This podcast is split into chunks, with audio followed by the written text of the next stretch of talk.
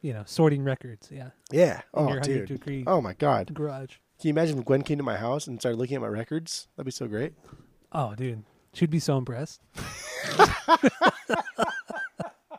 Seeing all that Engelbert Humperdinck record, all those Engelbert See Humperdinck all my Lawrence. Welks and everything. For yeah, all, the, all that shit. Yeah, for sure, man. She'd be so impressed.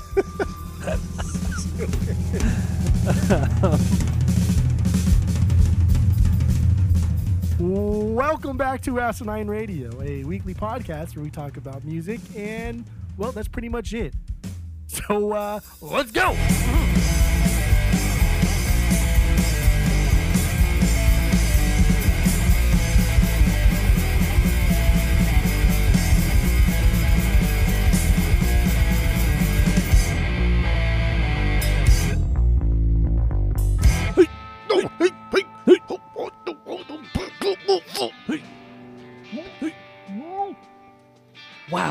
Totally missed the that initial hey. I was not prepared. I guess. If you missed it, then I Not for prepared. sure missed it because I always I always hey after you hey. Yes, yes, I yes, can't yes. I We, can't hear anything. we both fucked up. That's what it was. I but didn't that's fuck fine. up. How did I fuck Well, up? you I didn't did. do anything. If I did, you did. If I did, you did. No, what are you talking about? Well, I make the rules. I make the rules. It is what it is. Anyway, this is uh this is Asinine Radio. This is the weekly music podcast where every week we get into a different record from a different band and we break it down. We find out all the secrets about it and we let you in on those secrets and we try to have a good time doing it. Uh, if you didn't already know, my name is Tyler and way out there, hundreds of miles away, is Jeff. Uh, while you're listening, go to Apple Podcasts, go to Spotify, give us five stars on there. Uh, all the social media handles are at Asinine Radio, and we have a Discord server. If you want to join that, hit us up. We'll send you the link, and we have a phone number you can call. You could uh, leave us a voicemail shoot us a text, and that phone number is 503-893-5307. Still get into that. Now, Jeff, Hmm. uh, what are we doing today? we are doing Gwen Stefani's Love Angel music, baby. All right, I am not prepared. This is just a fucking disaster. I'll fix it in post. I'll fix it in post. Absolutely. Uh, huh. what are what, what are you laughing about? He's always saying, now Jeff. now, Jeff, uh, what's your what's your origin story with uh, the Gwen Stefani's? What do you got? Go. I uh my origin story is for sure my mom. Like my mom listened to No Doubt. Uh, I- Oh, yeah, and the one of the first albums that I bought from the warehouse was Tragic Kingdom. I mean, I don't know how old I was, but it was like right when it came out or close to when it came out, I would think. And my Yeah. mom's like, "You should buy this. Like this is a cool band. You'll like this." And I was like, "Okay." You know, I'm like 8, but um or however fuck old we were at the time. We were probably like seven, when eight, Tragic nine. came out. Yeah. Yeah, we were seven. We were seven when that album came Yeah. out. So I was like, okay. And uh God, it's so weird to think like how much younger we listen to music. I guess like purchased music than kids Mhm. now do. Well, I think it's because you know streaming. It's all streaming now, so kids have access to everything instantly. When we had to go buy records or buy CDs, and that was dependent on what our parents would allow us to buy. But Kaylee's like eight, and I cannot imagine her listening to a CD or putting on any album in its entirety. Yeah, yeah. And I remember like the the little CD player that I had, like my mom gave it to me, and it was just it was like the size of a basketball. It was rounded and it looked stupid, and you know you depress the the button and the thing pops up, and that's where you put the CD on. And I don't know, it was, it was fucking dope. But yeah, like I bought Tragic Kingdom very very early on in my life because my mom told me I should listen to it because it was good, and it was.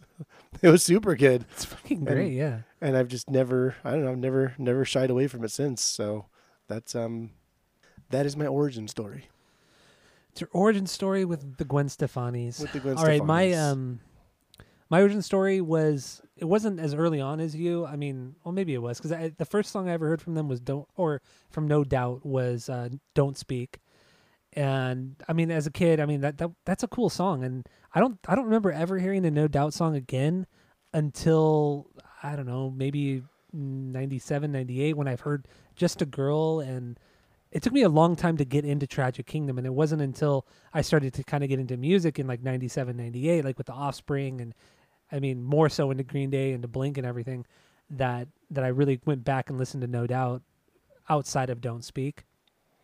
Uh, and then from there, you know, of course, it's like you know, Return of Saturn comes out in ninety what ninety nine, I think, if I'm not mistaken, and yeah, just No Doubt has always just been kind of a staple in my my musical taste, and I, I got Tragic Kingdom probably sometime in the late '90s. I think it was '98 uh, when I got when I got Tragic Kingdom, way after it came out, obviously. But I was a little late to the game, but also, you know, I was young. My mom didn't listen to this kind of music at all. It was all like, you know, 70s classic rock and country music. That's all my mom listened to. so, yeah, you know, 90s 90s music, especially like alternative or punk music, she was not listening to. Maybe some pop music here and there, but yeah, definitely not not anything punk related. So yeah, that that's kind of my origin story was was technically Tragic Kingdom and uh, and all that. But Gwen Stefani as a solo artist, the first song I ever heard was "What You Waiting For," the first single from her first debut from her debut record in 2004, and I fucking love that song. so, Yeah. It's a fucking banger. that song is fucking it's so good and i remember after hearing you know um rocksteady i hated rocksteady i hated that no doubt record i thought I. I mean i haven't listened to it in at least 15 years I forgot to tell you I- listen to it this week. i know i should have listened I i, did. really should have it's You pretty did, damn but I- good. it's pretty damn is good. it okay Yeah. i think i would i would appreciate it more now because i'm more into into two-tone and ska and and a lot of the stuff that they were dance hall music that they were going with on that record but you know coming off of return of saturn which had some of that and some pop stuff i just i w- was not into it. I hated hella good. Fucking hated that song. Um but underneath it all that was a fucking killer song. But anyway um yeah that's my origin story with gwen and, and you said it was the same with you. Was that that that particular single that first single that she put out. Yeah, for sure. Because I mean, this was like this was this was at the point now where we are playing music, we are actively like listening to old stuff and continue on with high school stuff. So we're like we we got our ears to the ground. We we we know everything. We we know everything. And when that one dropped, God, I wish I wish we'd have went to the show they did at the pond for this tour, the the Harajuku Girls tour, oh, because oh yeah yeah MIA opened up for them or for her Oh, at I the saw pond. But like, why would she not end the tour or start the tour in Anaheim? Like that's what that's what should have happened, which didn't happen. It was like in the middle of the tour. But I don't know. I wish we would have went to It was a that show. weird. But we were we were at that age where we were still kind of like too cool for this kind of pop music, even though we both loved it. But yeah, that's right. I think she had just got off the road with Blink. I think because, or got got off the road with No Doubt when they were uh, when Blink was opening up for them, or when they were doing that co-headlining tour.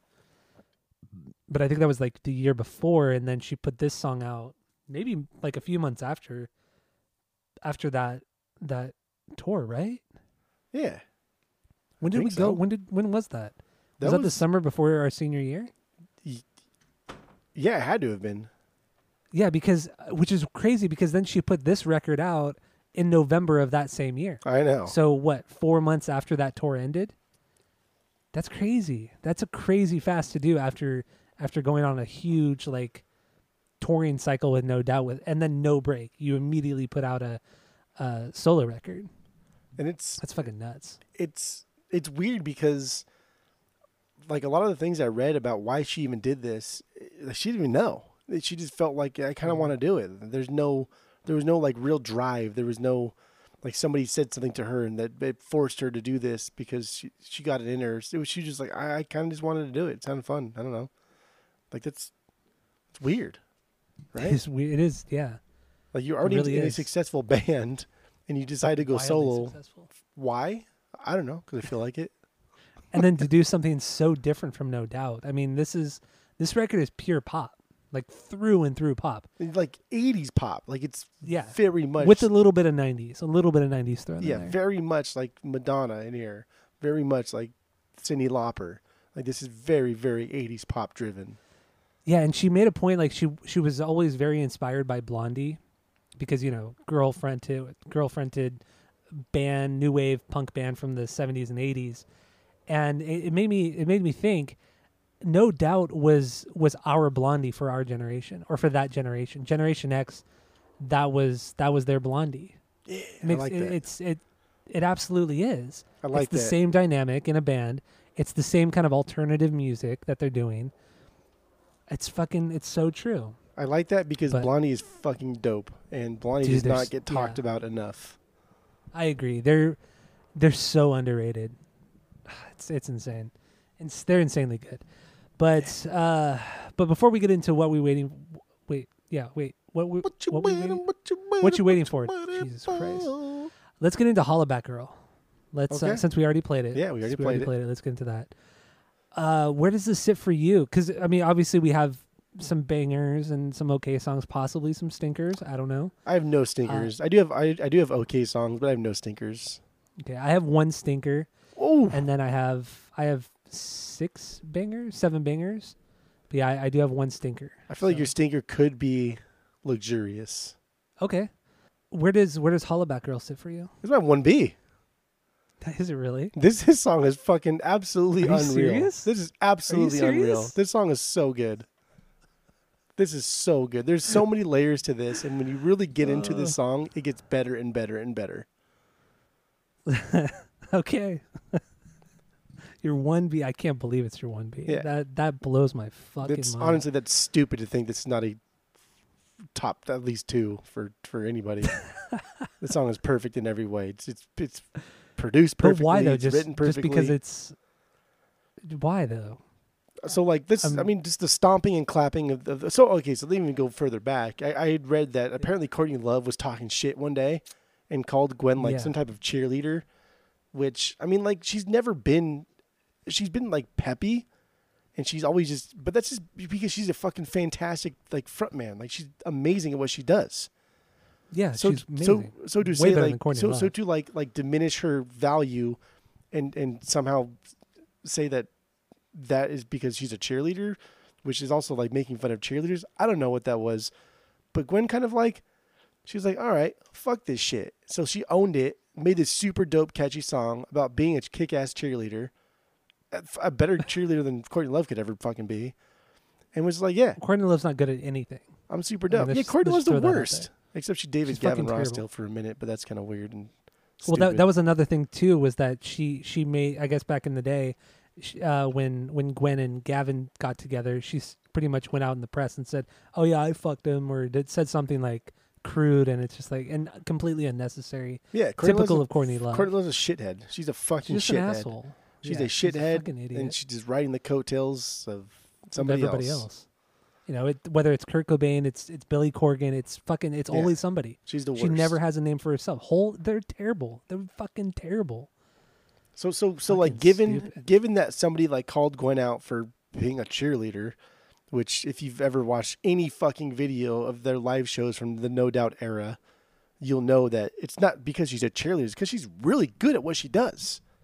Yeah, she's a great front person. I guess it just so happens to coincide with mimicking a cheerleader in some capacity. I don't know. That's stupid. But so she takes this song and makes a fucking cheer song out of it. And it's not just a cheer song. It is good. It, it like I said, it layers nicely and it builds.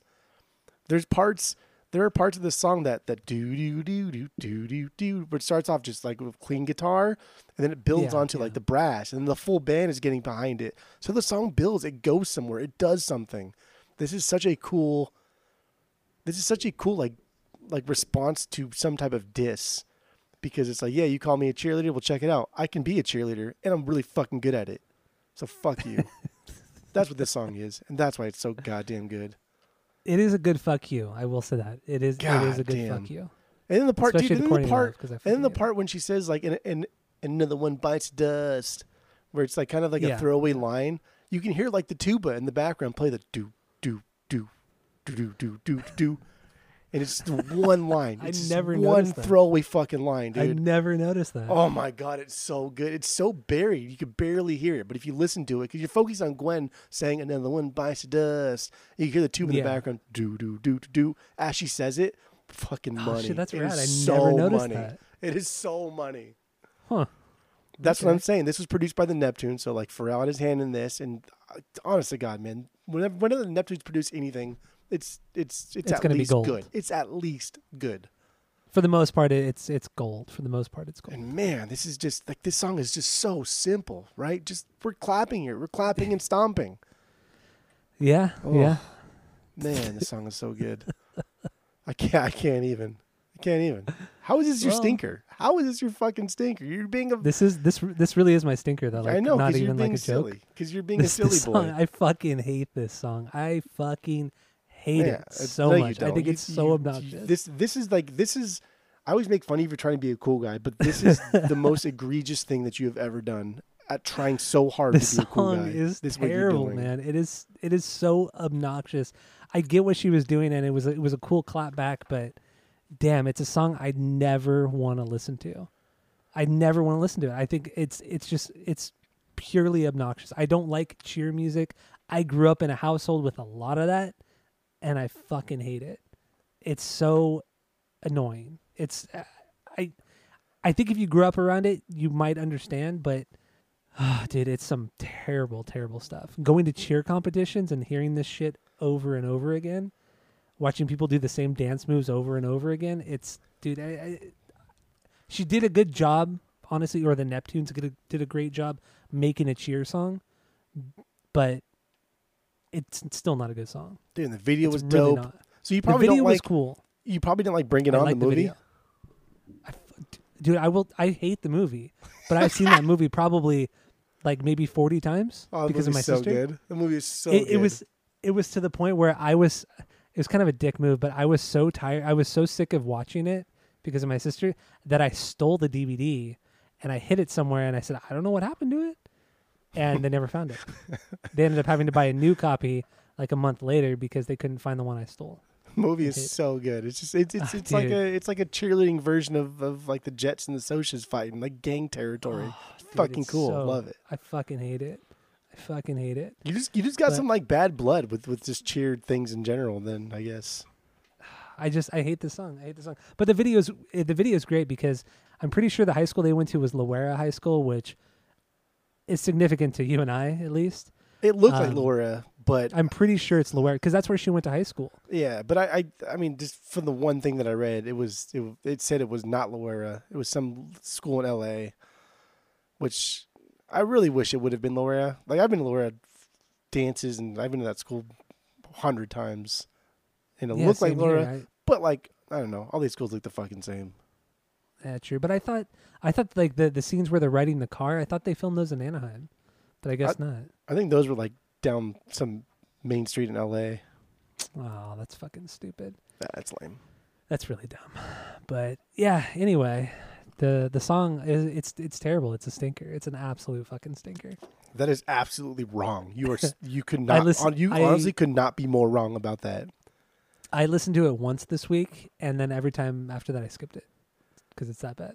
There are so many things that you've been wrong about on this pod, but I think this may be number one. I'm actually going to add it to our our our fucking Our show what? notes. Our I'm going to add a, a stupid shit Tyler has been wrong about number one, and this is this is going to be it to our show notes. I'm adding it right now because this is this is bad. Like this is really really really bad. At You'll learn. worst, You'll- you'll at get there someday. worst, this is an okay song. At worst, but even then, No, even it's then. really not good, dude. I think you're. I think you're just you're brainwashed in some weird way, and um, you know it's fine. no. you'll, you're you'll grow out of it. I guess. You're brainwashed. You're you're stuck in the past. Of I grew up on cheer music and I hate it. Therefore, anything that is cheer related, I will not like. but I never liked it at the beginning. I still don't like it. I think it's just stupid music. I don't. I think That's it's what pop music is. Is pop music I know. is stupid music. And I love some stupid. I do love stupid pop music. You And know this is a deliberate attempt at making fun of stupid pop music, and she did it really well, and she made a good pop song out of it. the entire record is like that though, and the entire record is better than this song. But nothing is this this this aggressively it's egregious. condescending in like the pop realm. This is like the only thing on this record that it's just like like she's making fun of the genre. True, but you can take it too far, and she took it too far with this song. No, she didn't take it far enough. Anyway, um, so lyrically, obviously, we, we we talked about that a bit. Uh, do we have anything else? On, no, on we can we can we can fucking move on from the the stinker. I mean, because there are some great songs, and you would agree there are some other great Jesus songs. So we, we can we can move on. I have like I think I have eight bangers, seven or That's eight good. bangers. Yeah, and this should not be one of them, but that's okay. this is the You'll this, learn. this You'll is the there. one B. This is the the biggest banger. Oh boy, you say some. What is what is shit, your, what is your one B then? I swear to God, if it's fucking luxurious, I'm signing off. We're done. I'm done. Uh, it's Bubble Pop Electric. Come on, of course dude. it is because you like fucking that How that Euro pop shit. how do you not love this song? What does this sit for you? That's my three B. you're, you're the fucking worst, dude. I, I forgot. it's fucking amazing. It's an amazing song, and I forgot how much she uh, she kind of takes from the the '90s Euro pop scene. There, it- in this song, there's a couple other songs too where she really draws from that whole scene, and there's a couple parts too that remind me a, sh- a ton of Aqua, uh, like vocally and stuff. Remind me a lot of Aqua, but yeah, Bubble Pop Electric. It is it is the poppiest thing you could possibly think of. Like they like literal like bubble popping sounds in the song, kind of modulated and, and and weirded out. See, like, but there's like, a really cool drum beat too, like why do you like that? beat. You like the fact that this this is a bubble gum pop song, and it's called Bubble Yeah. Pop, and then she actually Yeah. has noises of bubbles popping. You like It's that, so on the nose. but then like the Holla Back Girl thing bothers you. So y- y- Because you're just because I hate I don't I don't what understand is where you're too- at. I don't understand I hate at. that I I hate that stomping kind of thing. You know, the stomping and clapping clapping thing. I think it's so cheesy and so silly. I've never been into that, and that's what Holla Back Girl is.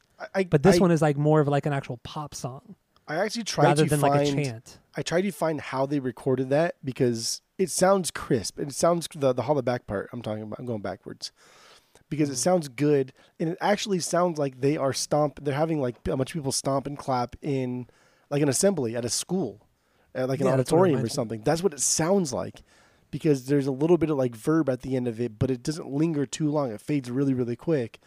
And I couldn't find of whether or not it was just all program and fake, or if I mean, they actually had people do it. I don't know. It's we're talking the Neptunes here. We're not. This is not just some fucking Joe Schmo producer. This are But I also the don't- Neptunes. This, But I don't think the Neptunes really. I don't think they really focus on like analog kind of organic sounds. I feel like they they kind of manipulate sounds current like like already recorded sounds. I feel like they focus on quality. Quality is is is Yeah, job number one with the Neptunes.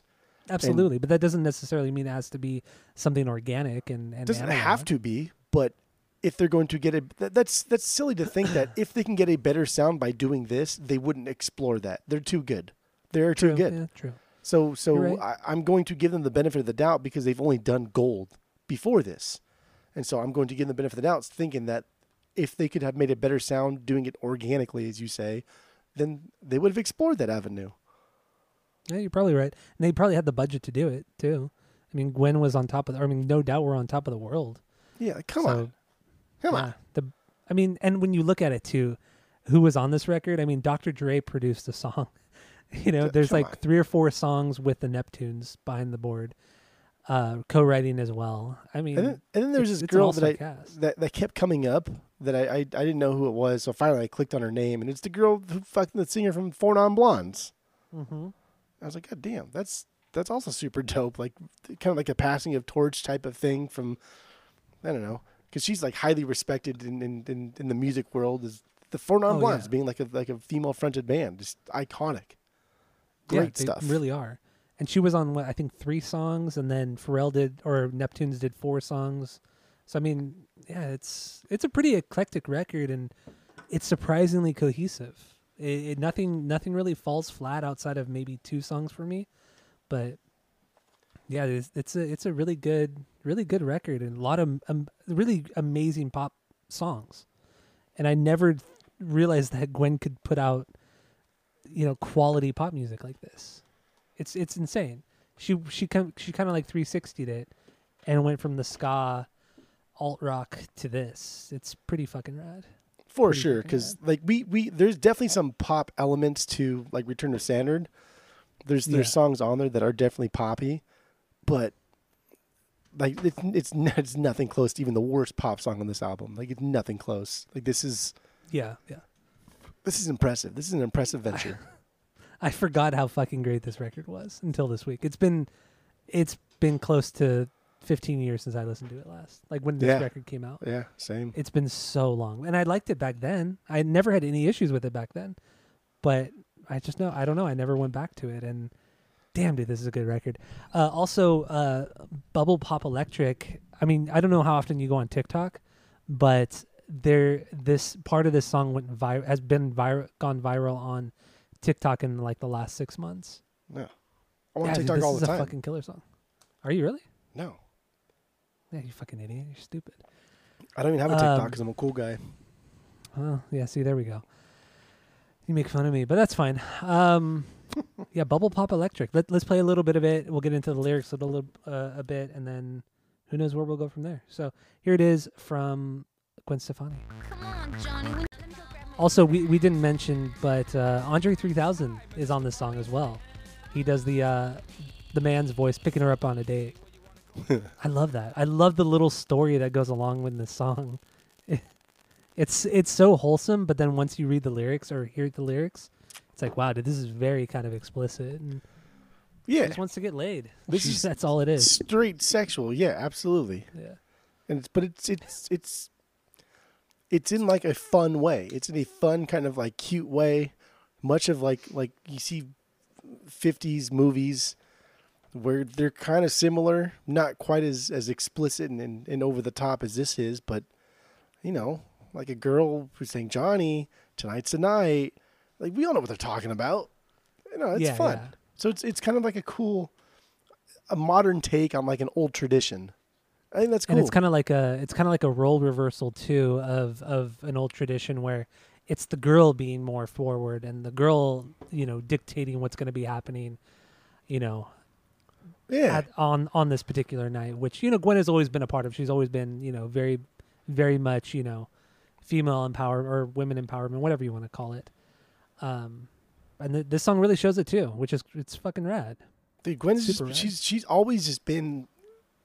I, I don't know. I don't dude. so confident. Like she's always been so fucking confident, and I Yeah. think that's just like what's made her so popular, with just all walks of life. And this album too, because of its, of its pop influence, of some of the hip hop elements. Like now we're transitioning from from her just being popular with like ska kids now to some of the hip hop culture and some of like the dance culture and the pop realm because above all else like she's just so confident all the time and Mhm. like you gotta like that you gotta love that it's so great I, I think it's awesome. And uh, also, fuck, what was I just to say? dude like the bridge in this part those little back and forth that's just her doing the back and forth 'cause she's the only singer and then the bridge Yeah. part here where she's going back and forth like it's so goddamn good it's, It's so really, really good. good.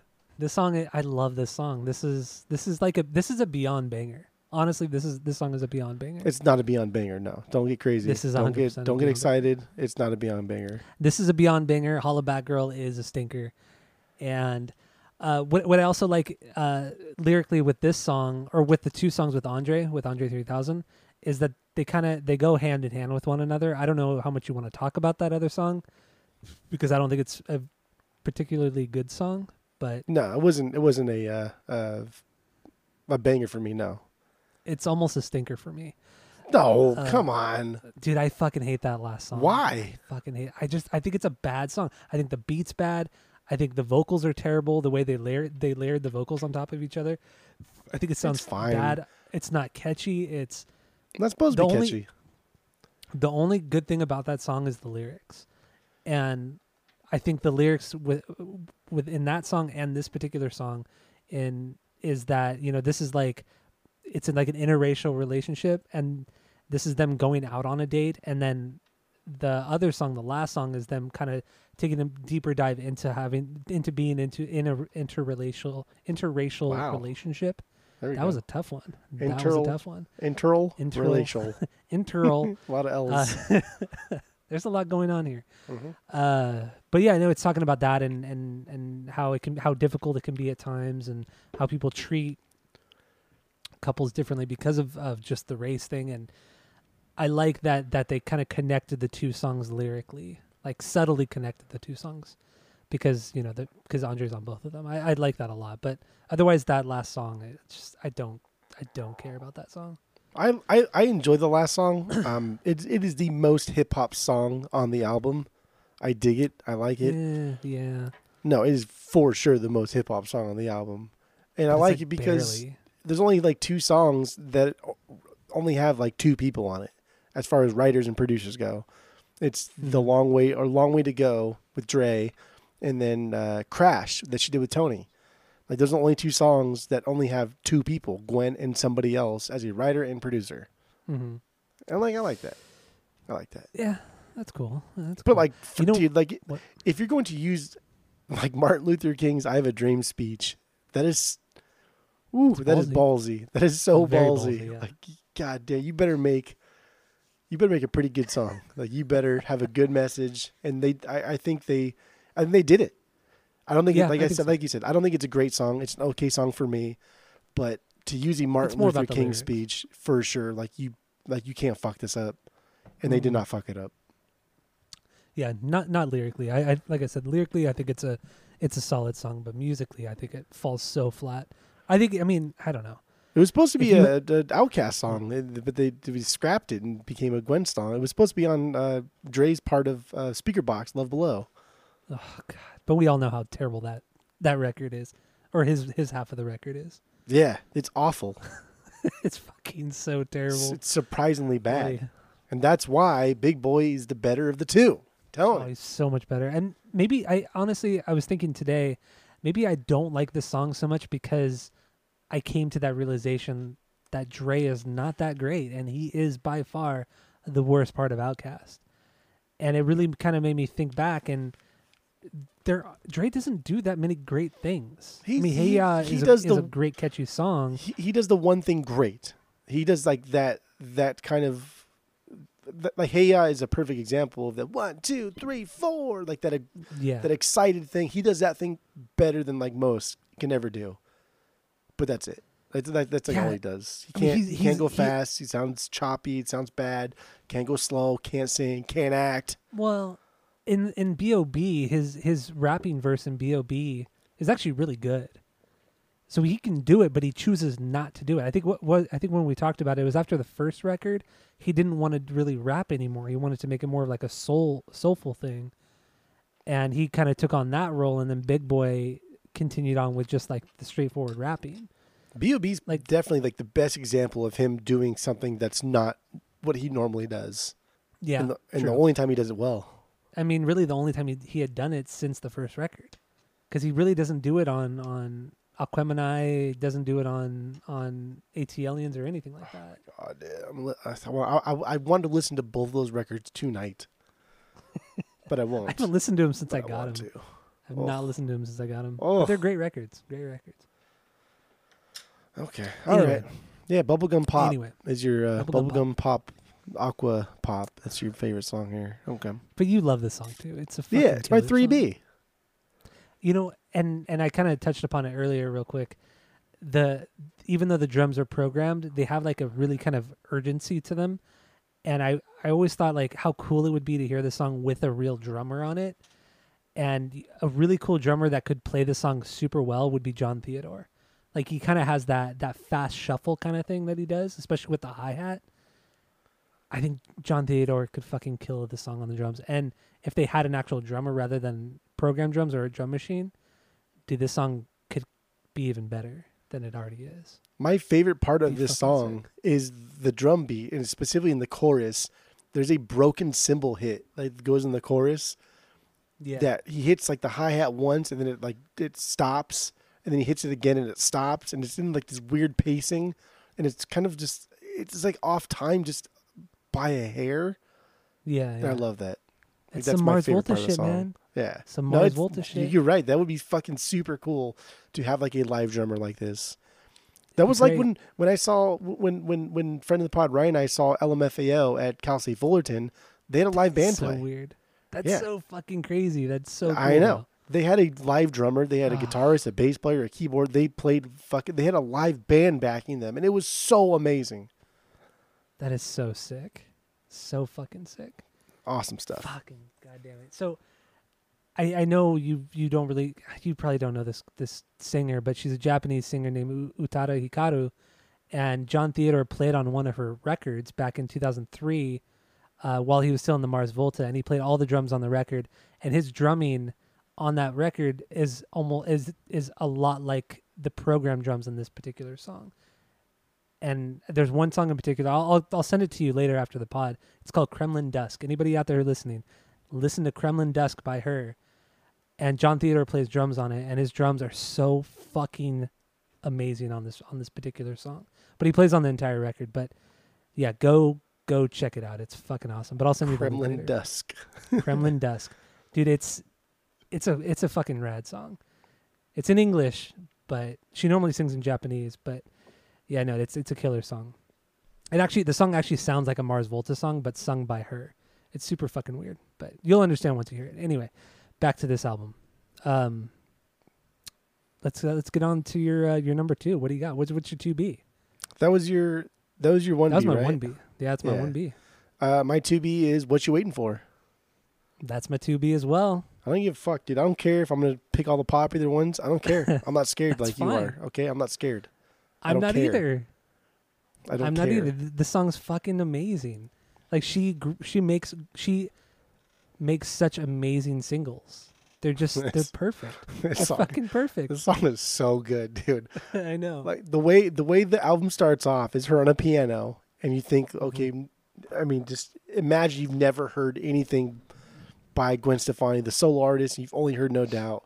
She starts off on the piano. And it's a good melody. She got a good voice, and it's it's kind of reminiscent of like a Don't Speak type song from No Doubt. And you think, okay, like what the fuck? Where's she gonna go with this? I thought this was gonna be a pop thing, and it drops into that TikTok part. Yeah. It drops so hard. It's it drops so, unexpected. hard. yeah. And like the bass is super heavy and it's got that fuzz on it and, and I just I could not fucking believe how amazing this song is. It, it's it's like you think this is gonna start out with like a ballad and this is gonna be like a ballad kind of solo record. It's almost disappointing, really, when you put it on. Yeah. But yeah, it, it does drop extremely hard. And all she's saying is tick tock, tick tock. And then there's like people speaking. Japanese in the back room, ba- back room, background, and it's just it's it's chaos. This song is fucking chaos. Take a chance, you stupid oh. Love singing that. Oh, Shout every oh, time. oh. It's the O's after that part too that are just none of. There's nothing about the song that makes any fucking sense, but it's it's so it's so catchy and so amazing. I love it. I just love the cha- the chaotic nature of this rec- of this particular song. This one I fucking love um just a little background here just cuz I was I was I was getting into some of this stuff. This was produced by somebody named Nellee Hooper. Mm-hmm. Don't really know anything much about her. Don't really Yeah. care. But there's two things of note that I thought was interesting. She scored the Romeo plus Juliet soundtrack. Oh God. So, you know, we just talked about that, how much I love that. Yeah. And then and then something for you. She won a Grammy for the Smashing Pumpkin song, The End is the Beginning is the End. Oh, from uh, Batman. yeah. Batman Forever. Yeah. No shit. She Oh, produced that song. Oh, dude, that song is so good. little something for everybody there, baby. Yeah. fucking shit, dude. That song is so fucking good. That song never made any of their records. It was only on that soundtrack. And really, a quick, quick little fact for all the vinyl people out there: really, the only people that buy the reissue of the of Batman Forever on vinyl is because of that Smashing Pumpkins song. Otherwise, that soundtrack kind of sucks.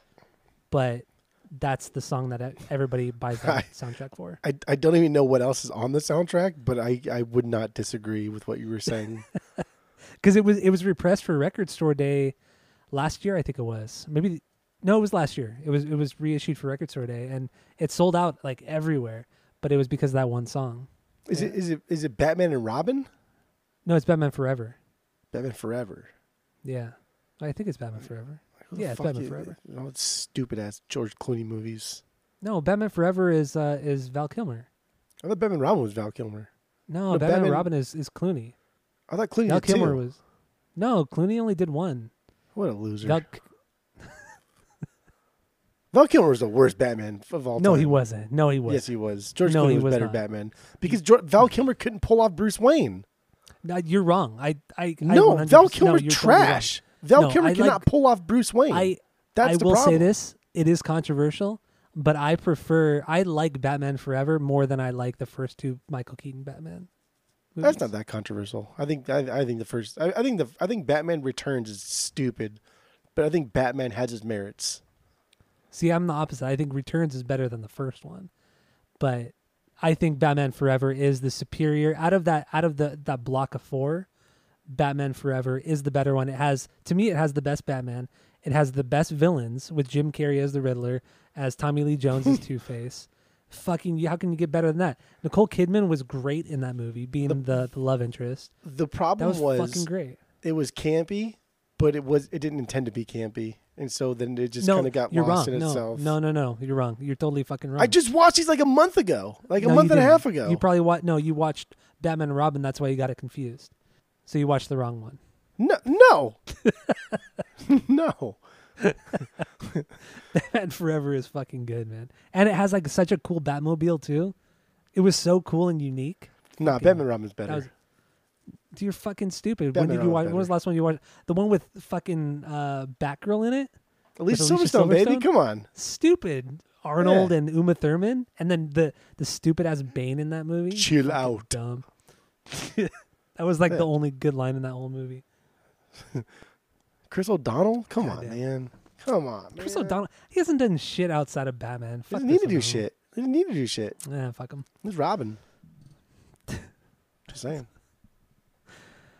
Yeah, what Oh, you waiting for is my 2B. I love it. Yeah. I think it's a fucking banger of a song. There's this, uh, like, the, so the song drops in hard, and it's amazing. And there's a bridge part. The bridge part slows it down a little bit, but then after Mhm. it drops after the bridge, I think that is like the biggest drop on the album. And that, like, that part after the bridge, I get so happy. I get so excited. like, It's fucking good. I like rewind the Spotify thing just so I could hear that part again, just because it's just like you already you've already built me up, but then you bring me down a little bit and then build me up even higher than where I was previously. I love it so much. I know. But doesn't doesn't the way she sings remind you of Hash Pipe by Weezer? Uh, I guess so. Yeah, because she sings a little bit higher in the song. It's a The- yeah. Oh, yeah. It is That's kind of like the, the Weezer, same. dude. That is It's kind of the same melody, huh? that's the way yeah. River sings the verses of Hash Pipe for sure. You're right. I never, I've never made that connection, but fuck, it makes sense. I can't I can't I, I can't not hear Hash Pipe by Weezer when I when I listen to this. But I love it. Fuck. Love And it. then just, and then the way that the scale she does with her voice, that down, down, down, down, Yeah. down, down. It's so mm-hmm. simple. Mm-hmm. It's so mm-hmm. stupid. Fuck, it's a good song, man. It's a good pop song. It's a mess. It's a Yeah. it's a mess, a chaotic song, but I fucking love it. So here's a here's a little bit of uh, what you waiting for. What you waiting for from uh, the Gwen Stefani's. But there it is. What you waiting for from Gwen Stefani. Love this song, man. I- I'll never not think of the the hash pipe comparison. Like it's Right? so obvious now. It's so obvious. Yeah.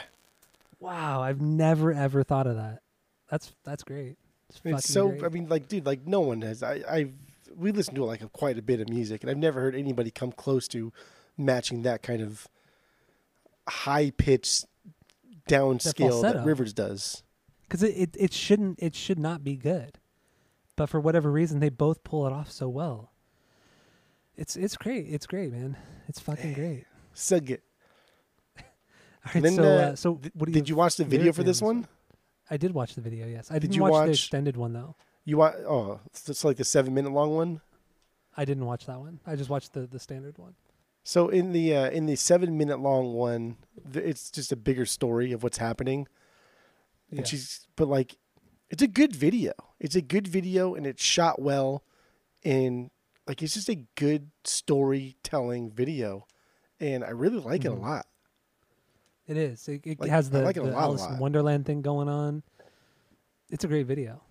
It has her like like having like writer's block and then she goes to this clinic and she has to fill out a questionnaire and the questionnaire asks her these stupid fucking questions like do you like the smell of gasoline is one of them.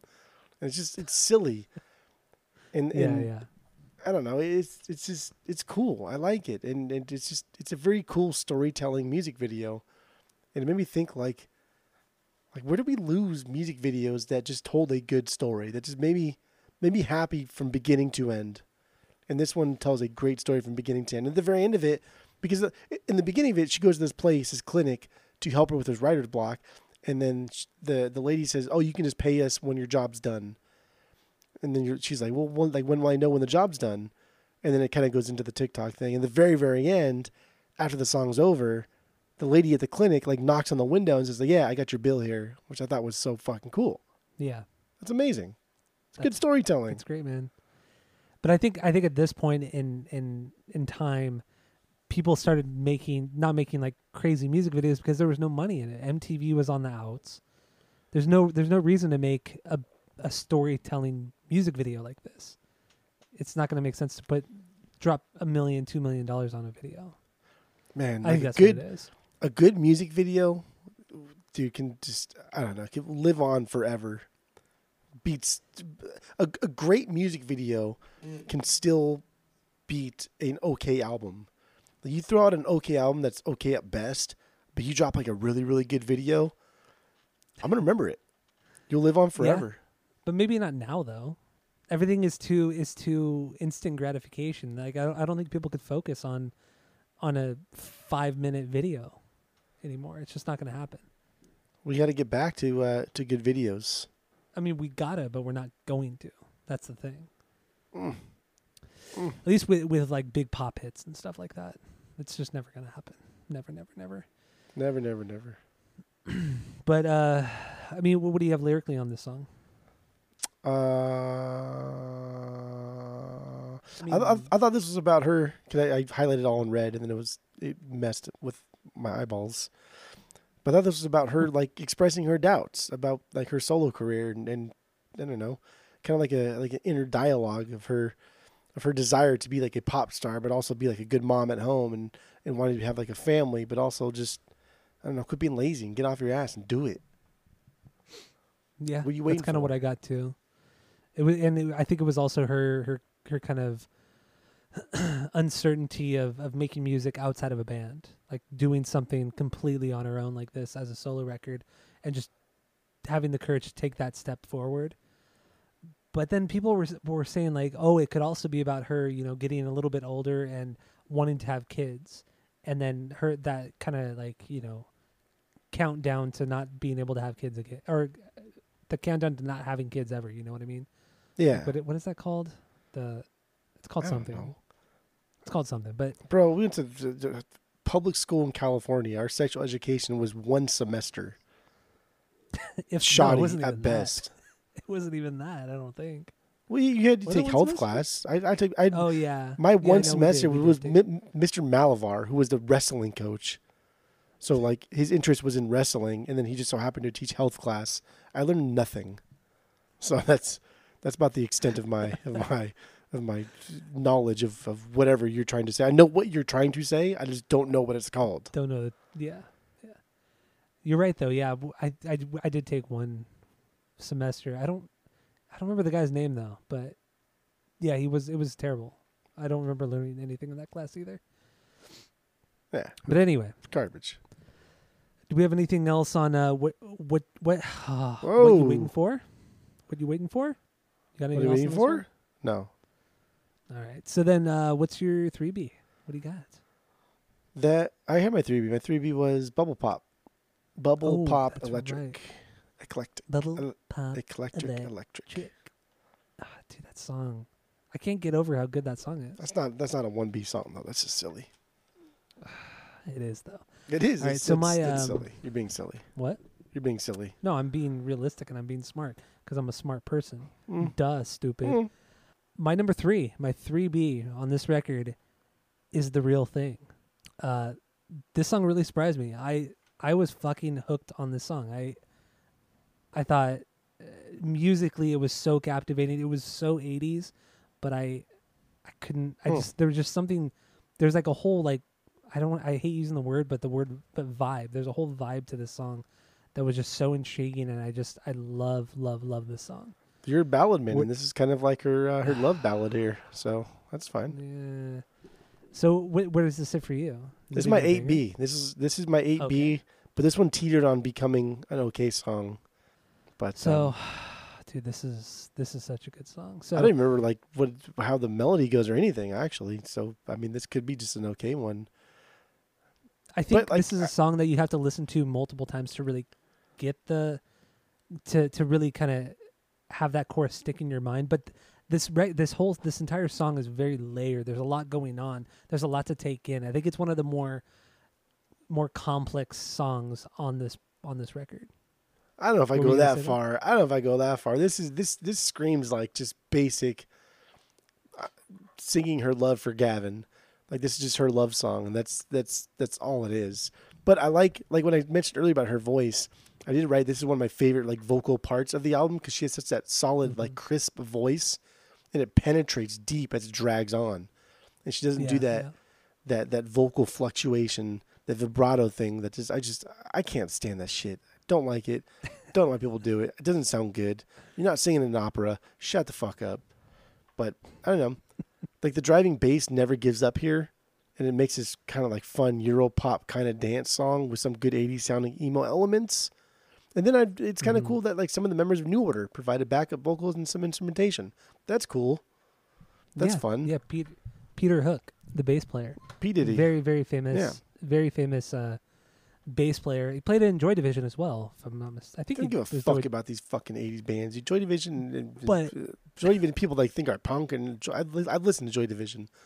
Uh, Don't get yeah, it. I I don't Don't get I don't I don't care. I don't give two shits about Joy Division or New Order for that matter.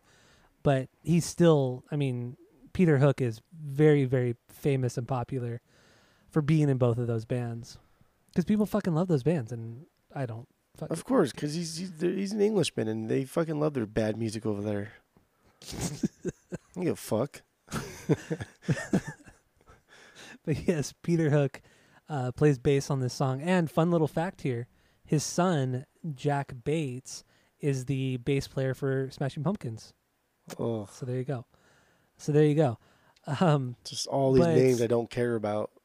um, but this song, I shouldn't like this song because I really don't like '80s new wave music. But that's what this song is. It's it's a straight up new wave song, but for whatever reason, Gwen's voice just complements this style perfectly. I, I it, her voice is just like beautiful on this song. I I love it, and her backup vocals in the chorus, I think they're not they're not like super complex or layered. They're just they remind me a lot of Madonna, 80s Madonna. Like good Madonna back then. And I don't know, man. This song is this song is fucking amazing. I think it's a truly amazing song. It's it is very bass heavy. Not I mean there are some cool bass lines, but it's just like it's not it's not overly synth driven and it's killer, man. It's a killer fucking song. I mean, it's good. It's it's eight B slash okay song good. I I don't understand how it's a possible three B for you, but um, I, I was surprised your holla back uh, your holla back ranking. was my stinker. I don't I don't I, I don't know I don't know.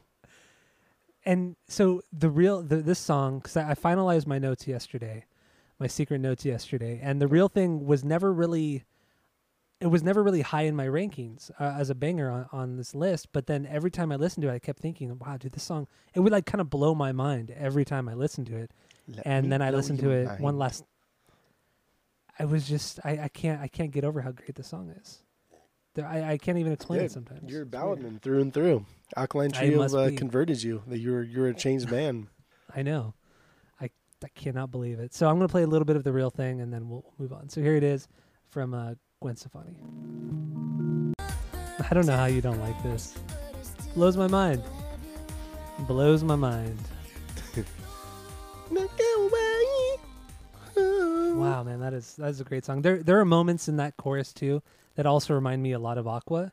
When when they kind of when she when they kind of do their more ballad stuff, it kind of reminds me of that a bit. Maybe that's why I, I like it. I well. remember doing the Aqua episode and and thinking like every song on that album was going to be just game changing pop, and then realizing like fuck man they have a lot of slow songs that are exactly the same so i, I get it i get it i get it But that Aqua record is fucking great. That first Aqua record, so good. um yeah okay um i will I- say that the I, uh I think you gave it a perfect three out of three. I, I'm oh, not even come joking. on guy come on guy I think not even joking. I really think you gave it a three out of three. no there's no way because not every song was perfect Okay. Well, anyway, what were you gonna say? I, I was gonna say that the last, the, like, the second half of this album, side B of this album, I wrote that this is essentially transitioned into some like cool ass roller rink fucking dance album. Like, remember going to the roller rink as kids, and they play like Yeah. fucking Hadaway, Another Night, Another Dream, like all these cool Euro- ass fucking yeah, techno Eurodance. songs. Euro that's dance what- or That's Europop? what the that's what the second half of this album turned into. And You're- I you're thought it was fucking right dope. I loved it. I thought it was amazing. Like Serious, the one after this one, not a banger Yeah. for me, but I love it. I think it's fucking awesome. And and yeah, it's like it's like a slower '80s jam. That's what it is. like these, they, the, I, I don't know. I, I just imagine going around in circles for two hours wearing roller skates on like a Friday night. That's what I think about. I yeah, is fucking cool, man. What I mean, I, I really want to compliment Gwen because obviously she grew up in the '80s. I mean, she was a kid in the '80s, but then she like twenty uh, in her twenties. It was it was during the '90s or during the '90s. She was in her twenties, and it's just so cool how she she took from she took from both eras, both decades, and just really kind of made something really really great out of it. I mean, it wasn't like a direct ripoff. It was just a really good homage to both eras of pop music. She did it so fucking well. I mean, like like we were just talking about with this song, and then like look at "Luxurious." That that song is straight out of '90s R&B, like straight up out of that. And yeah, for sure. she just you could just totally tell like this this album was made out of her love of pop music from those two from those two decades, and she She she, was- absolutely fucking kills it. She was born like I think she was born 1969. So Really, that So- long ago? I guess so she sense. like her formative years were in the 80s, but her like adult formative years were in the 90s. So she was like in, in her 20s in the 90s, in her 10s in the 80s. So Yeah, yeah. like your teens, you soak up so much information and so much stuff of what's going on, and that like that was the '80s for her. So no matter what, like the '80s sound is always going to be ingrained in her, and she's going to like that sound because that's what she really truly grew up with. And in the 20s is a different, entirely different growing up phase of, of your life, but that was the '90s, and that's where like No Doubt came in. And that's where, like, also her brother, like Eric, her older brother Eric, she he had a Mhm. immense of just, just impact on her life and, and music and things like that. And her parents were, were big folk musicians and they loved folk music. So she's just been, in, in, I don't know, culturally, she's just had a lot of music ingrained in her from a young age. But 80s is never going to go away because that's, those were her formative years. And no matter yeah. what, like whatever, what, what, like whatever you love listening to now, ages of like, I think like I don't know, for at least for me, I'm just gonna blanket everybody and say the same thing. From the ages of like ten to sixteen, whatever you liked between those periods, you're never gonna not like it for the rest of your life. One I hundred just- percent. I, I just I, right. it's it's it's there for it's there to stay. You'll understand later on that it's stupid and it's dumb and it's bad, but you're never gonna not like it. Mm-hmm. You always like it. It'll it'll always be like it's like comfort food. You're right. It'll always You're be totally there. right. and I think that's the '80s for Gwen, because we never really heard that like this this type of sound in No Doubt until like Return of Saturn, until this era of Gwen Stefani finally realized, man, fuck this shit. This is who I am. This is what I want to do. I'm gonna Mhm. do it. It's funny that, that we're even talking about this right now because kind of fast forwarding from this era, from Gwen Stefani area, from Gwen Stefani and her era in this record, we go to Dreamcar, which is the rest of the guys from No Doubt and Davey Havok from AFI, and they make a straight up '80s new Yeah. wave record. Like it, it it's Yeah. insane. Like it, it totally kind of solidifies what what you were saying about how you know between the ages of say 10 and 16 is what you're always going to go back to and that's what they did the guys from no doubt and afi they made a fucking 80s new wave record in 2016 whenever that record came out that dream car record And it's it's it's, true, fucking- man. it, Like, it's crazy it's no cool. matter how much cool music we find now on vinyls and, and just playing music and listening to music and seeing shows, if we hear something that if something on the radio comes on that that we heard when we were 10 to 16 years old, it's like comfort food. It automatically takes you back to a time because we're children. Like you have no you have no yeah. problems as a child. And so I think that's that's really what it is. It takes you back to a time when like you had no stress. And I think Yeah, I don't know. Maybe maybe this is like on some macro stress, yeah. level, right? Like some some some huge macro level where it's not just like comfort food. It's it's wanting to like regress to a point where like our parents are taking care of us or someone else is taking care of us instead of us having to take care of ourselves. So Yeah, I, I don't you're, know. You're totally right. Throwing it back to the vinyl thing, like uh, what was it? A, a while back, I bought that that Juniper Strain record from for like five dollars off some guy because I was already buying something from him, Yeah. and it I bought it because I remembered the name and it was something from that era when we were like in our early high school, like probably 13, 14 years old, and I get it and I listen to it and it straight up is that like it's straight up this this local Southern California hardcore band that aren't very good, but just by listening to that style of music, it brought me back to everything from that era, and it just it was just so nice. It wasn't good, Yeah. but it was just nice. It was a fun listen, and I know anybody else listening would have thought this is fucking trash. It's garbage. Sure. But dude, it's just it's it's weird. Music is fucking weird, man. It's fucking weird. I'm telling you, man, I, I honestly believe that music above politics is the most like div- di- divisive, divisive thing that you could ever argue with somebody about because people Yeah. take their music so fucking seriously. Because it's so personal. It's so personal. Yeah. A lot of people don't vote. A lot of people don't get into politics. I don't want to get into politics. You know what I mean? But Yeah. everybody's got like their favorite artist. And if you make fun of that favorite artist, they take it very, very personally because you're right. Like it's, it is so personal to you, to you. Mhm. It's, it's like your musical tastes are 100% unique to you. Oh yeah. Absolutely. Literally, nobody on the face of the earth likes Korn except for you. That's why it's so personal to you. Can't always be I too mean- serious here. Dude, Korn Man, great band. Yeah. Uh anyway, let, let's get back to this record. We we've been a, we've been a little too earnest. Um, There's, o- there's really only two songs that we that I want for sure to talk about. I we have to talk oh yeah, about let, them. us get into it. Yeah, and what then I'm fine just going off the rails or calling or whatever. But for sure, Yeah. I want to talk about Rich Girl, and then for sure, I want to talk about Harajuku Girls. Okay, well let, us start with Rich Girls. Okay. A Rich Girl, I'm sorry. So yeah, this is the one Dr. Dre produced.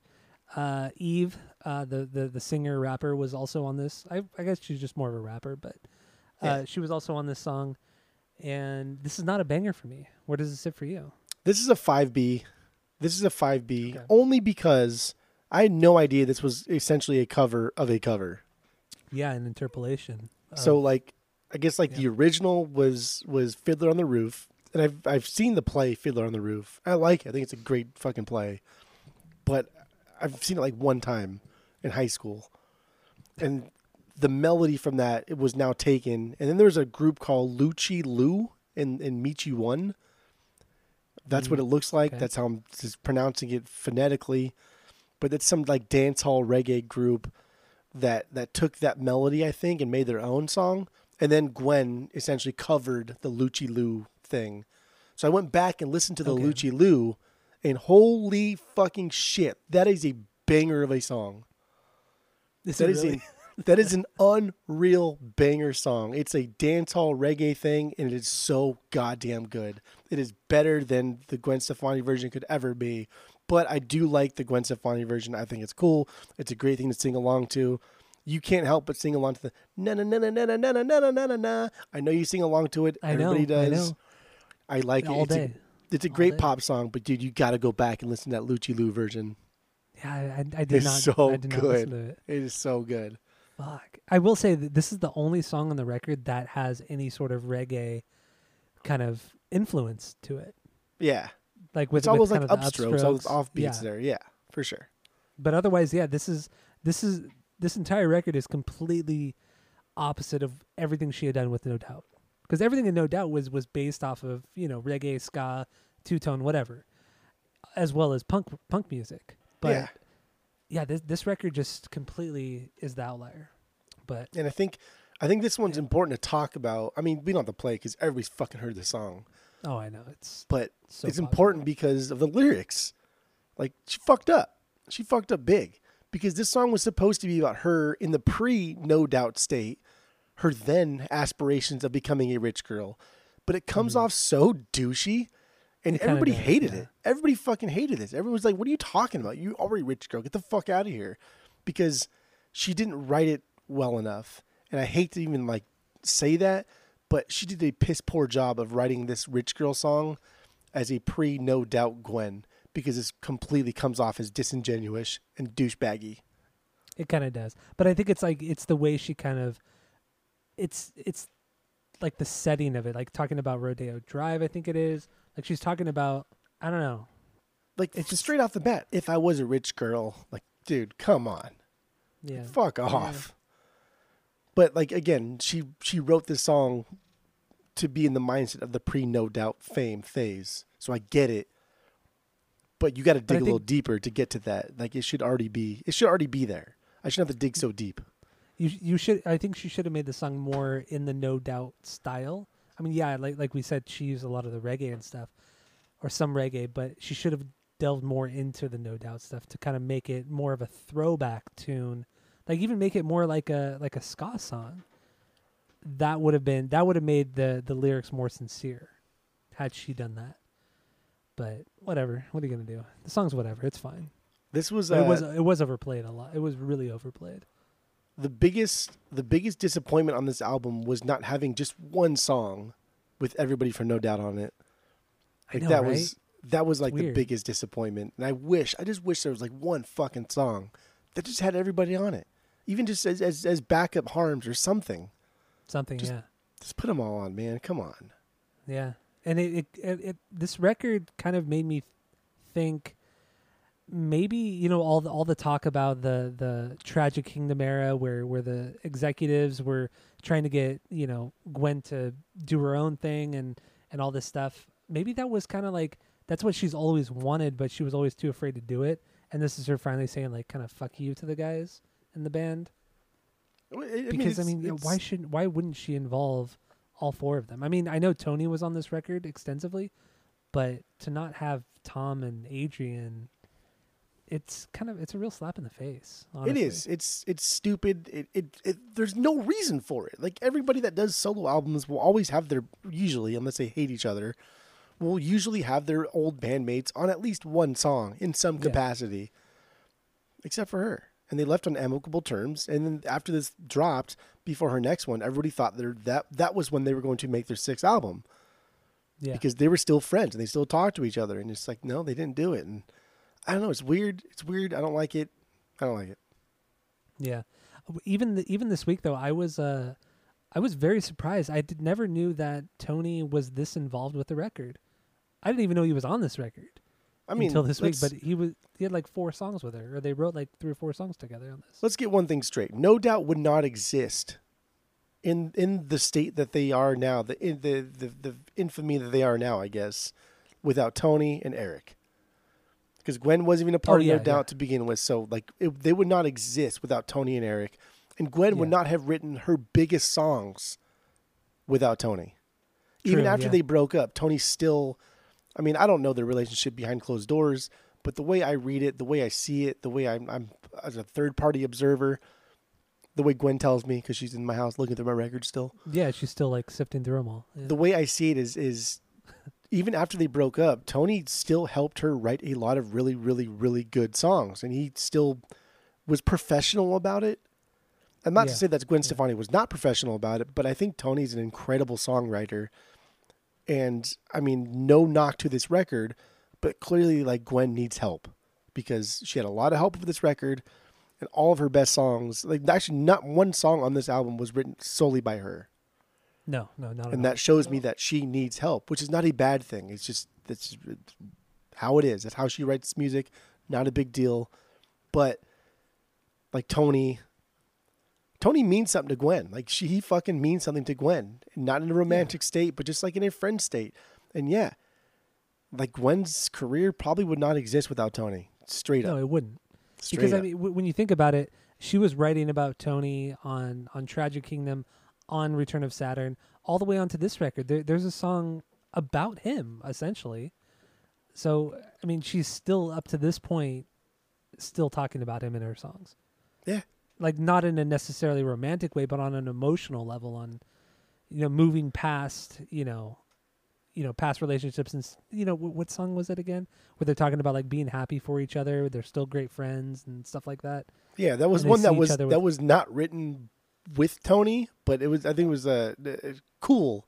The song "Cool." Yeah, in in the music video, the her her her okay, so "Cool" was was straight up about like her and Tony, like they're Oh, they're for sure. time together, but now they're cool with it. They're happy just to see each other, and they're happy to see the other person happy, which is super cool. I like that.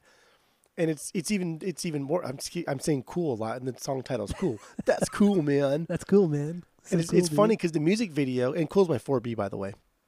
And it's Yeah, I in- love that song. in the music video, Gwen's ex lover, who is supposed to be Tony, his girlfriend is Tony's real girlfriend in real life. Like so, Oh no shit! In the video, yeah, Really? yeah. So when they Oh, meet, fuck, I didn't know that. when they meet at the door, and like Gwen reaches over and they kiss, like the like the Europeans like put their mouths on each other's cheeks, Yeah. like they're fucking mafia people. Like that's that's Tony's like real girlfriend in real life, and so like that's that's fucking cool that they are so close together like that that they can still like you know like oh I'm hanging out with your ex or whatever.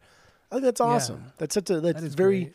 That's a very adult thing to do. It's they get past it, move forward, but you can still have a relationship with your exes because they meant something to you. I don't know. That's awesome. I like that.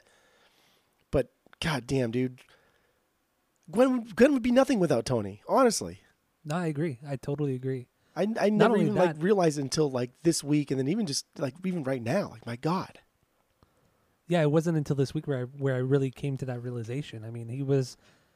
I mean, I've always known, you know, that the whole breakup wa- was was a big thing, and and it led to a lot of the songs on Tragic Kingdom and stuff, and and Saturn. But yeah, dude, this week really opened my eyes. I mean, because I I remember seeing the video for Cool when it came out, but never made that connection until this week, and reading more about what the lyrics are about. And dude, the the video is is pretty much just going through the song, like ly- the lyrics to the song. It's it's wild. It's cool, but I, I didn't know about the, the girlfriend thing though. That's and, fucking, and I mean just just so like cool. just like the whole thing about Tragic Kingdom and, and, and everything about it, I don't think there's any song on Tragic Kingdom that Gwen wrote herself. Everything was either written No, by no. by Eric, and then Gwen and somebody else. And then Don't Speak is like the biggest uh, breakup thing. Like Don't Speak is about their breakup, her and Tony. But that was co-written Mm-hmm. with her brother. Yes, yeah, Which again, I'm not like diminishing Gwen's writing prowess or anything because I think she's fantastic. But she's just one of those people that that thrive with somebody else. yeah. She's a collaborative person, and, And that's, how that that's great. That could be great. Right. Absolutely.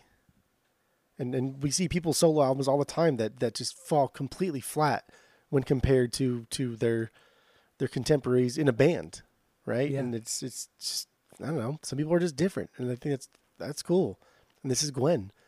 I like it. especially when the music turns out so good. Like she, she makes such she made such amazing music with No Doubt, and with this record, it's it's almost as good as some of the No Doubt records. It really is. It really, really is. I mean, It- I it- I like this record more than more than I like Saturn, Return of Saturn. I honestly I do. Would ha- I would have to listen to Return of Saturn again. I only listened to Rocksteady this week. Bebop mean, and I would- Rocksteady. so Yeah, yeah. I would. I mean, I would want to say it's better than Rocksteady, but I haven't. I haven't listened to that in probably uh, in over a decade. it's and- yeah. I I will say though, this record is better than the last No Doubt record. What was it? Settle Down. Oh yeah, that was. I mean, that, That was record was- just Trash. that was so far off of, from Rocksteady too. Like that was that. God, dude, that just should not have happened. Yeah, that record. That was should not have terrible. But honestly, this is this is a solid record that really has its merits and, and is just as good, if not better than better than some of the No Doubt records. Obviously, not better than the first three records, but you know, No. What do you gotta do? What do you gotta do? No, no, no, no. Um, anyway, yeah, cool. I mean, cool is such a good song, man. I just the, the, the way that they kind of use the synth in that. It's it's I don't want to say it's subtle, but it's very underused. But because of that, it's it adds so much character to the song. I fucking love Cool. Cool is a I thought- fucking killer song. I thought this song too was very no doubt sounding, had a good vibe to it, like no doubt would do from like Return of Saturn. I thought this song could have been Okay. a Return of Return of Saturn like song. I don't know. Yeah, it, yeah, it could have been. It could have been. This song reminded me a lot of uh, Time After Time by Cyndi Lauper. I don't know, something about the background harm parts. I don't know, something about this song reminded me of that song. But it's a cool song, man. It's It is a great song. It's just like it's it's it's kind of a stripped down pop song, especially for a song on this kind of record where there's a lot of layering and, and things like that. It's pretty slow and stripped down, almost like uh, like underneath it all. Underneath it all was like a very stripped down pop song, really. I mean, yeah, it was a no doubt song, but it was still a, it was a pop song, and that's kind of what this song is. It's not reggae based, but it's stripped down to its fullest right here. Yeah. Yeah, yeah, yeah. Damn. That well, also cool is my my four B. So we agree we agree on that one. Look at that. Uh, so we talked about cool obviously right now. Do you want to play that at all? That's all right. We'll play it. Oh, I'm good. And then we talked about Rich Girl. Uh, what was the other one you wanted to talk about?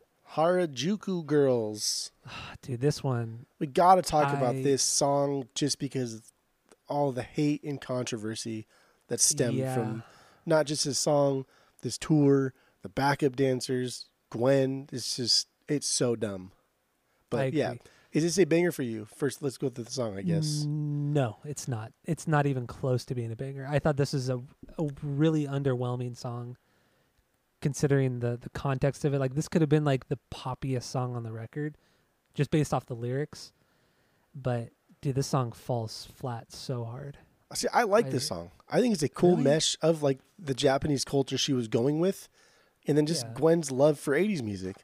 I thought it was a good blend of the two things. She's blending two things that maybe have never been blended before. I don't know, but I thought they're cool, and and I like when the background vocals support her verses like randomly, with the Mhm. little little ad libs and the and like the background Japanese girls. I thought that was cool, and the chorus is fucking dope. Like Gwen sounds so snotty and so fun. And like staccato keyboard melody. Oh, dude, it's so goddamn good. I just feel like it, it doesn't have the catchiness of a lot of the songs on here. I I just expected. I think it, it's just I expected so much more out of the song, considering the content. the it's my seven B. So this is this is That's- but that's a second low to last B. That's Yeah, it's a low B. Yeah. But yeah, dude, there's so much hate and controversy from this, and there's so many people. Yeah. It was so divisive. Like there were so many people saying that she's like, she's she's she's appropriating a different culture. It's like, dude, how like when can you fucking win? Like she was so Yeah, involved in this culture and she loved it and she visited this this the Harajuku was I think is a city in Japan or or something Yeah, it's a neighborhood. It's a neighborhood in a neighborhood, I guess. Yeah. And and Yeah. she she's like, wow, this is really fucking dope. I like this. And then she employed her backup dancers, the Harajuku girls, four Japanese girls, three of them born in Japan, and one born in Mhm. America. She employed them as backup dancers, and they had a very prolific dancing career because of this. And it's like, Yeah. how you can't fucking win? It's not like it's not like she, she forced them to do this. You know, it's like she was. I've never seen. I don't. You don't really see artists this invested in something at all. Really, honestly, like, I don't know, man. like This everything is- of ev- everything about Gwen Stefani's brand, like during this era, from from you know what 2004 to maybe 2008 or nine, was all about Harajuku, yeah, Harajuku and all Japanese in. style all and I mean like the the lamb stuff, like the the purses and the perfume and the all that kind of stuff was all. I don't think it was cultural appropriation. I really, I mean, who the fuck am I? I'm some white dude, but I feel like she did it in in a respectable way, and I don't know who the fuck am I in the end. And she's always know. been one to like donate money. She's always been one to she you know, she she does a lot of good for like the world. She does a lot of good with her money. And I don't think Yeah. I mean, I, I've I've never seen her live. I've watched a couple videos here or there and clips of her live stuff and And the backup dancers, they're fucking good dancers. So I always appreciate Yeah. a good dancer. Like I hate Chris Brown, but fuck man, kid can dance, Fucking killer dancer. Yeah. killer dancer. Killer fucking dancer. So I like I always I appreciate Michael a good Jackson. dancer. Killer dancer. Yeah, dude, one of the arguably the best. Like, good God, oh, Yeah. oh, so good. So I always appreciate a good dancer, and I, I I didn't see anything ever to where she was exploiting any kind of thing for for like Japanese culture, like how other people would Yeah. say, how some people would say. Not not, not everybody's on board with with her, her cultural appropriation thing. It was just a few outspoken people. I just didn't see it there. I thought it was great. I liked that she is some Orange County girl that found a new culture and was like, "Holy fuck, this is so awesome!" Out the, getting outside of her bubble, showing the mm-hmm. world that it's okay to find something new, even at a later stage in life. I think that's amazing. That's awesome. And also, you know, her being from Southern California, which is such a hodgepodge of cultures.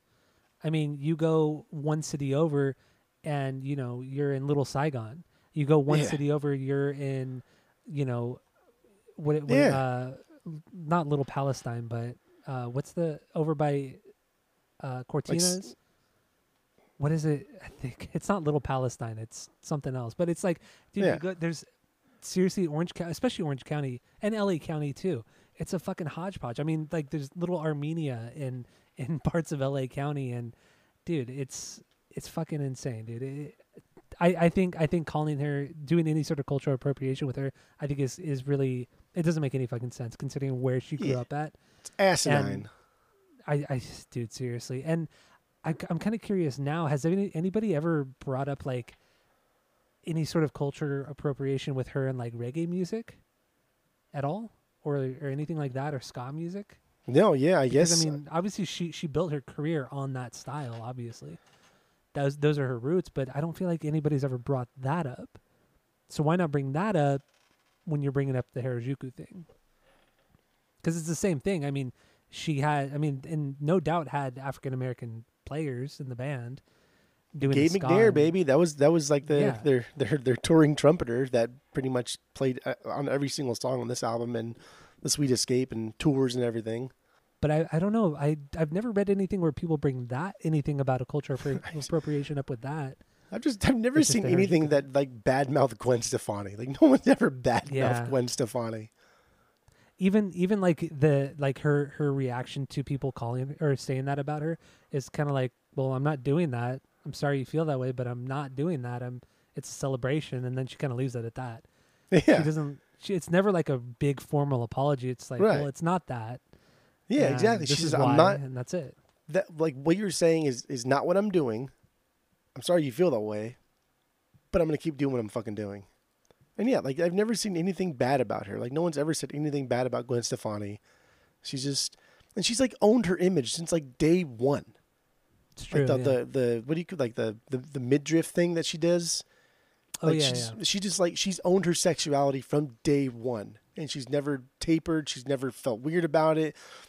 She's never like body shamed anybody else. She's just that's who She's she is. That's what she wants to model. fucking do. God damn, she's so awesome. She's so great. she's she's a fucking great role model i mean so everything great. about her yeah she is she really is she's fucking awesome great music i mean her messages are, are great and nothing and what, what i like too like there, there are songs in here where she's talking about being in love with somebody but it's never like britney spears like when we did the the britney spears album like that was just like sad and kind of pathetic the Yeah. lyrics on that. But the way that that she describes like you know being in love with somebody or or falling for somebody on this record is like the polar opposite of that. It's way it's way more realistic and it just means something way more. It's not pathetic at all. I, I think she's awesome. I fucking love gwen stefani. I'll never forget. i've like, never i've never one of the thought bad about her. one of like an early video I saw like a, of somebody interviewing No Doubt, like right after Gwen joined, and she like clearly she's a singer because they had already played shows, and this is this is like well before Tragic Kingdom, and the interviewer was asking questions, and he kept like he kept putting the mic about lyrics to like Eric, I mean he's like one of the primary writers anyway, but like he he finally got fed up. And the interviewer said, like, hey, like, wh- what do you mean about this song when, when, when you're writing this? And he's like, I don't know. Why don't you ask our singer? Because he had been neglecting Gwen the entire time, Yeah, yeah. presumably because she's a woman, and so he's like interviewing the man, and it was just so, it was so cool. I was like, God damn, dude! Not only are you a good big brother, but you're also a good bandmate. yeah. I like that. You're just a good person, a good person in general. Just a good person. I know. so I don't know. Why don't you ask our singer? Like, just fucking tired of this guy only talking to Eric. I love that. That was so cool. it's crazy how like Eric is never talked about, no doubt, you know. No, no. But he was there through Tragic Kingdom. Like he was on that record. he, he wrote he- like fifty percent of Tragic Kingdom. Like, Yeah, it would I not exist without him. Yeah. It's insane, but nobody ever talks about him. But whatever. He probably still rakes in like a good amount of, oh yeah. you know, money with the royalties and everything from Oh yeah. that the first three records, but I don't know, whatever. Uh, yeah, Good Gwen stuffs. Stefani, man. Gwen Stefani. Do, do you want me to play a little bit of Harajuku Girls? No, I think I think that was that was solid. We got we got everything out we wanted to get out. Do you have do you have any any hot topics? Any, any points of Uh, contention? There's one song on here that that I surprisingly really liked was Luxurious. Oh, I know you were you were you were talking about it earlier. This is my I really beat. don't like this song. This is this is this is the only song that was borderline a stinker for me. Everything about this I hated. I hate Gavin Rossdale's stupid fucking spoken French parts that he that was supposedly him. I hate that that like I, I appreciate that clearly this is a girl that grew up in like the LA area in the nineties with Yeah, gangster yeah. rap. Because there is this is an R and B style song, but there's heavy gangster 100%. rap influence to it. It's not a bad song, but God, dude, this is just it's just dumb. It's dumb. This song hits every this song hits every 90s R&B motif on the head. Like this is this is this is this is every bit a, a 90s R&B song through and through. And I really didn't want to like it because I don't like this kind of stuff. I really don't. But for whatever reason, this is another instance where her vocals for some reason fit that genre so well. I really did not want to like this at all, but damn dude she fucking kills it vocally on this musically i think it's fucking stupid because it has that it has that that stupid drum beat that that typical r&b drum beat it has the chimes that go across it has some of that that stupid like uh that percussive instrument what is the what is it like that i don't even know what it's, it's- called I think it's like a donkey jaw. Like originally, that's what people used. Yeah, they like yeah, yeah, ran yeah, a stick over a donkey jaw or something like that over the teeth to make Yes. that noise.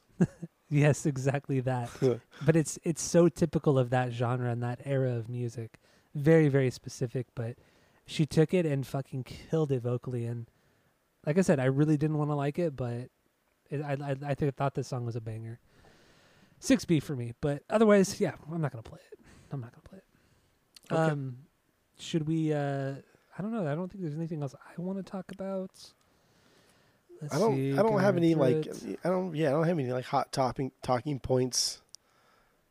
Some random Yeah, I stuff mean, here and there. Crash, w- Crash was another good single, um, but I don't know. We don't have to talk about that. It's pretty crazy. There are twelve. There are twelve songs on this album, and twelve and six of them were singles and pretty successful right? singles. So that's pretty. And that's pretty good. they weren't even going to release Crash. I think Crash was the sixth single, and Yeah. they weren't. They they weren't going to do it, but it, everything was so successful. But then she was pregnant at the same time, so there was like up in the air. Should we do a sixth single? But they're like, "Fuck it, we'll do it anyway," and they threw it out there, and it was a hit. And yeah, it's it, it's a killer song. It's a killer song for sure. My six B. the, that's my that's my five B. Crash is my five B. Um, but yeah, then the other two that honestly I don't really care if they were on this record is Serious and Danger Zone, especially Danger Zone. That one kind of just really falls flat for me, but whatever. Um. All right, so let's uh, let's give our final thoughts on this record, and then we will uh, we will rate it uh, according to our world famous three point rating system, where three is a perfect album, two is a good album you're going to continue continue to listen to, one is a bad album but give it a shot, and zero is the worst thing you've ever heard. So what do you got, Jeff? Go. Um, this was this was great. I I don't think after Tragic Kingdom, I don't think No Doubt had the sustainability to keep putting out Tragic Kingdom after Tragic Kingdom after Tragic Kingdom. There's just no way that music is uh, it's it's kind of like a one and done. And and Tragic Kingdom being their best thing, you you're not gonna top it. So I don't know. Maybe just go out on on on a high note, which they kind of did. and Return of Saturn is fine. There's, there's really nothing wrong with it. Rocksteady is better than I remember it being, and I've not listened to. I can't remember the last fucking album they did. So I can't remember the name. Uh, settle no, settle down was the single, I think. I've, what was the I've, not. name of the album? I don't even remember. I've not listened right to that one since I think probably before Since the it- pod. Yeah, it was before the pod. The last time I listened to it, Yeah, because it came out like 2013 ish, I 14, think so. 10, think 11. so. But yeah, I don't know. Push Tragic and Kingdom. shove. Push and shove. That's yeah, what it it's was. dumb. 2012. 2012. No, no doubt, was just not. It's not sustainable. It just was not. And so uh, the natural path was for them to do other things, and obviously, like Gwen is just. She became bigger than No Doubt. Just that's what happens when you're the lead singer usually. So that's fine. And she comes out with this thing, and we don't know what what to expect really. Like we know maybe it'll be poppy because that's what solo artists kind of usually do. They just put out something pop, some generic. And honestly, like this is generic pop.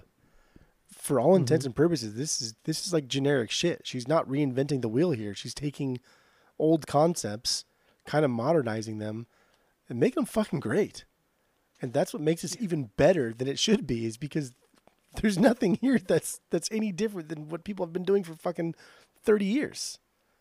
And I don't understand it. I don't understand how she can take these stupid '80s songs and make them great. So I don't know. Respect. I like that. Good job, Gwen. Thank you. You're welcome. I Um, heard her. Yeah, I heard her. yeah. She said through your records she, and uh, saying that, yeah, know, yeah. she's actually she she pulled out a couple that she's gonna take home with her. She, she pulled out Lawrence Welk and uh, Engelbert Humperdinck. Oh, there we go. Yeah, that's Yep. some good shit. So you, yeah, you called it. So there you go. I Um, did. I did. this is not a perfect record because not all songs here are perfect and conceptually it, it doesn't flow here. So i know there's a lot of there's a lot of things to knock it down but i mean this is a solid 2.5 for sure. I had a lot of fun with this this week. I thought this was really good. I could not like sometimes when we do an like an album and and i'm like oh this is really good. I enjoy talking about it with people just random people like at the bar. Yeah. and I was so excited to talk about Gwen Stefani with people at the bar, not just because we love No Doubt and we've grown up with No Doubt and we've listened to so much fucking No Doubt and Gwen Stefani, but because this is legitimately a good, a good album. And even though hmm. it sold a lot, it did super, super well. I don't know. I feel like it's not talked about a lot. It's not talked about a lot outside of like the singles just being good pop songs because it's deeper than that. It's deeper than just good pop songs. These are generic pop songs that she like repurposed. It's like finding, I don't know, it's like finding an old like car in like a garage somewhere that's all fucked up and beat up and shit. You know, some like 50s car. yeah, yeah. And like you refurbish it and you bring it to life. And you're like, wow, that looks fucking amazing. Like that's what she did here. So you give it a 2.5 out of 2.5. 3. I had three.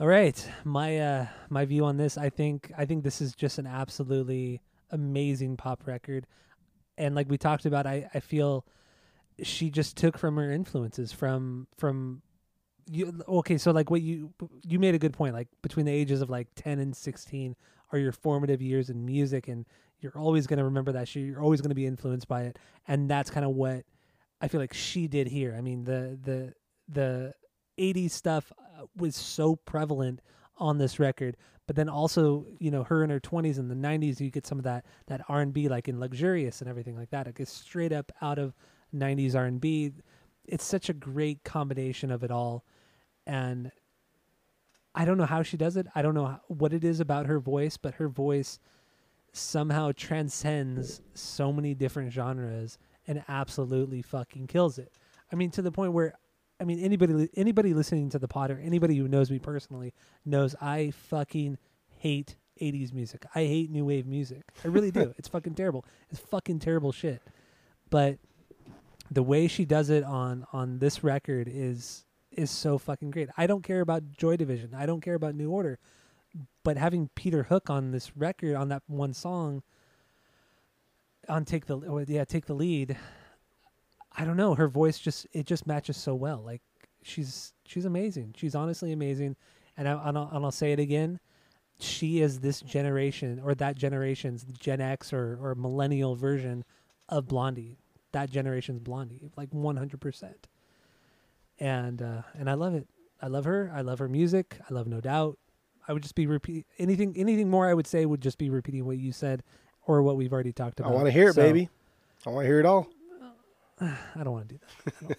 So, um, so, so my my rating is uh, I'm gonna give it a 2.5. I'm I'm gonna give it a 2.5 out of three as well because you know the last three songs I honestly could do without. I really don't like that Andre 3000 song at the end, except for the lyrics. I think the lyrics are are really really great, but musically the last three songs are almost forgettable.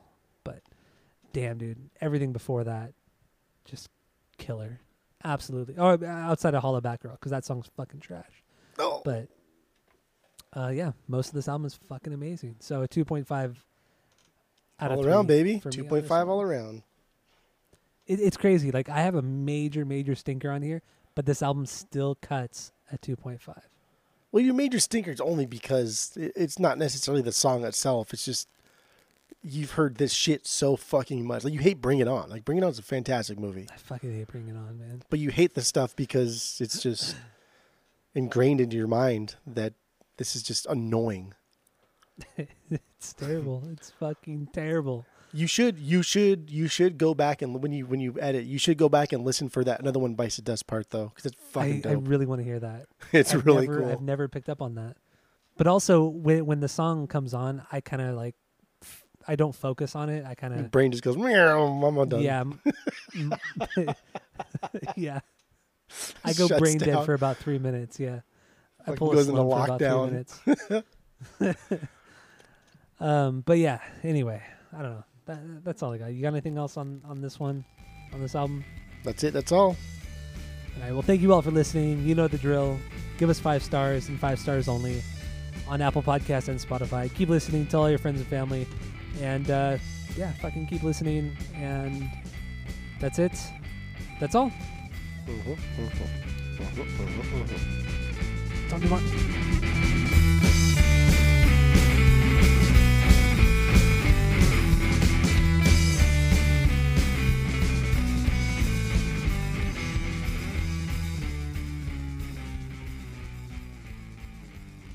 know, sorting records. Yeah. Yeah. In Oh, dude. Oh my God. garage. Can you imagine if Gwen came to my house and started looking at my records? That'd be so great.